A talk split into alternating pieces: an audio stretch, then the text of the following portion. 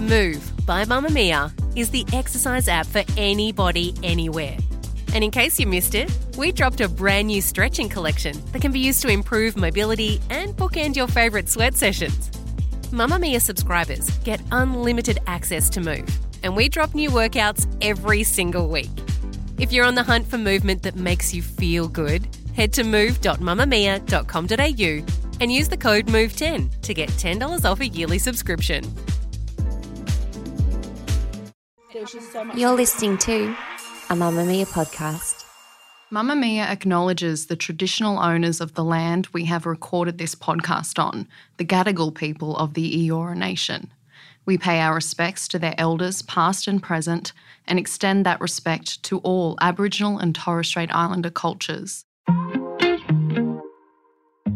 This is Mamamia Daily, the stories you need to hear today, read by the women who wrote them. I'm Melody Teh, editor of mamamia.com.au, and on today's show, in case you missed it, we recap the controversial finale of The Block. But first, Leigh Campbell on being a mum of one. The Joy and the Heartbreak of Having One Child. By me, Leigh Campbell. I see you, the mum at the park, hovering maybe a little too close to her child, a hand gingerly ready to reach out and break a fall, should her little one topple from the second rung of the ladder. She borders on a helicopter parent. She knows she's not supposed to. She follows enough of those parenting accounts on Instagram to know better. She's supposed to let her child trip, stumble, learn. She's supposed to let them grow. And she does. She tries to. She's just a little more cautious than some of the other parents at the park. They have their eyes on multiple kids, their concentration fragmented. She only needs to keep watch on one one tiny body of legs and arms and adventurous energy, her everything in one.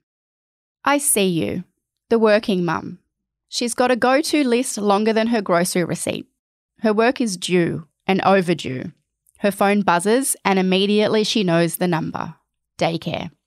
She uses the drive to make calls to reschedule the rest of the day and tomorrow too.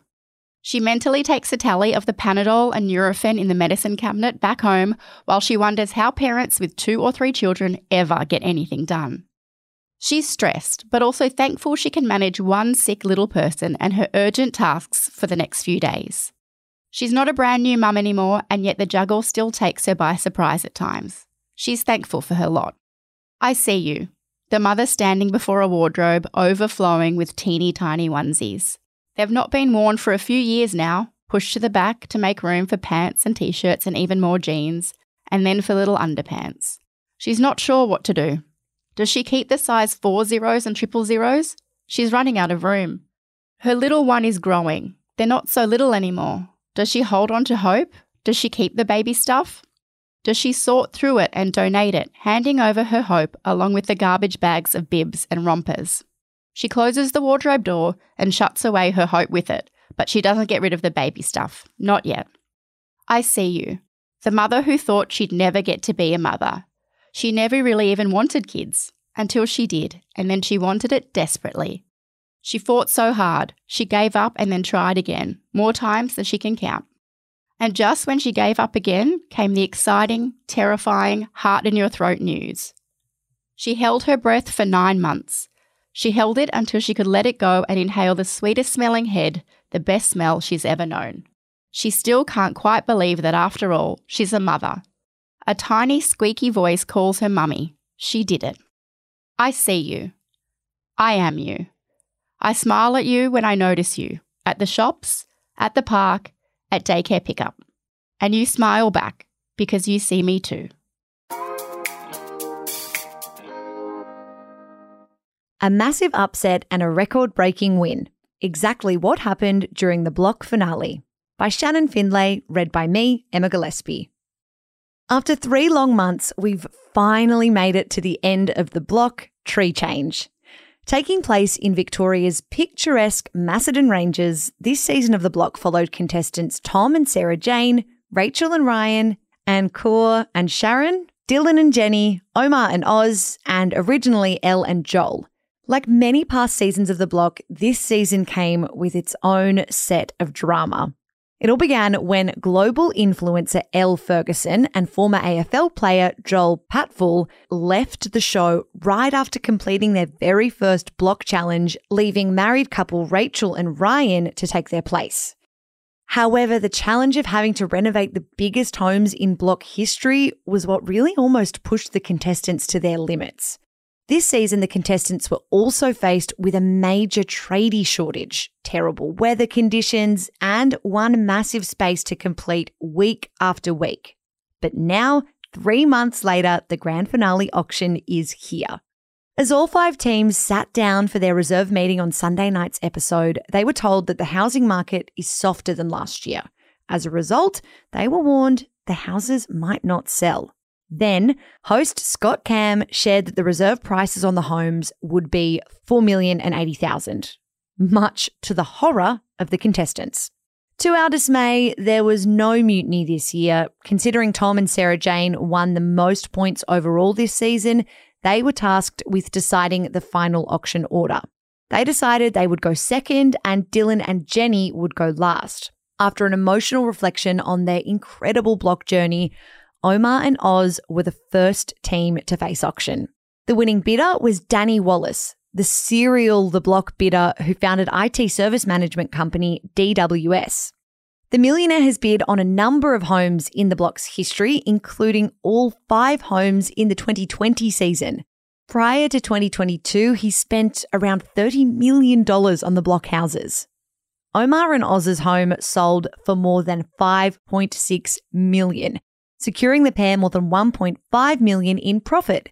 The winning bid means the boys have taken home the biggest profit in block history. Tom and Sarah Jane's home was up next. In the end, serial bidder Danny Wallis bought the house for 4.1 million, meaning the couple took home just $20,000 in profit. I didn't expect to make a shitload of money, but I didn't expect to come out at a massive loss too, Tom later told the rest of the contestants. As for Rachel and Ryan, the couple instructed their agent to pull out from the auction if it failed to reach the reserve price. The property was formally passed on to Danny Wallis, who bid just over $4 million. He later came up to $4.2 million after a private negotiation. All in all, they secured a profit of $169,000. Not the ultimate outcome, but an outcome, Rachel said after accepting the bid alongside Ryan. Ankur and Sharon opted for an exclusive bidding opportunity with a potential buyer as well after the highest bidder came in at 4,075,000, just $5,000 under the reserve price. In the end, the highest bidder refused to come up to the reserve price, much to the relief of Ankur and Sharon, who didn't want to go home with such a small profit. Their home will go up for auction again at a later date. Dylan and Jenny were the last of the teams to face auction. In a shaky auction, the couple passed it in after their house failed to pull in at the reserve price. Their home will also go up for auction again at a later date. In the end, Omar and Oz won the competition overall. They take home a whopping $1.6 million, including their $100,000 in prize money. We didn't want it to go this way, Oz told the rest of the teams. We did not want it to go this way at all. Thanks for listening to this episode of Mamamia Daily. And for more from our writers, check out their profile links in the show notes.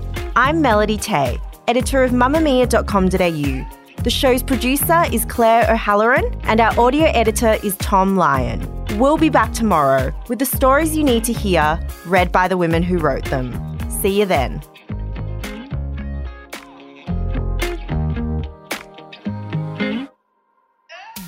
If you believe in what we do here at Mamamia and you want to support a purpose driven women's media company, consider being a Mamamia subscriber. There's more information in our show notes.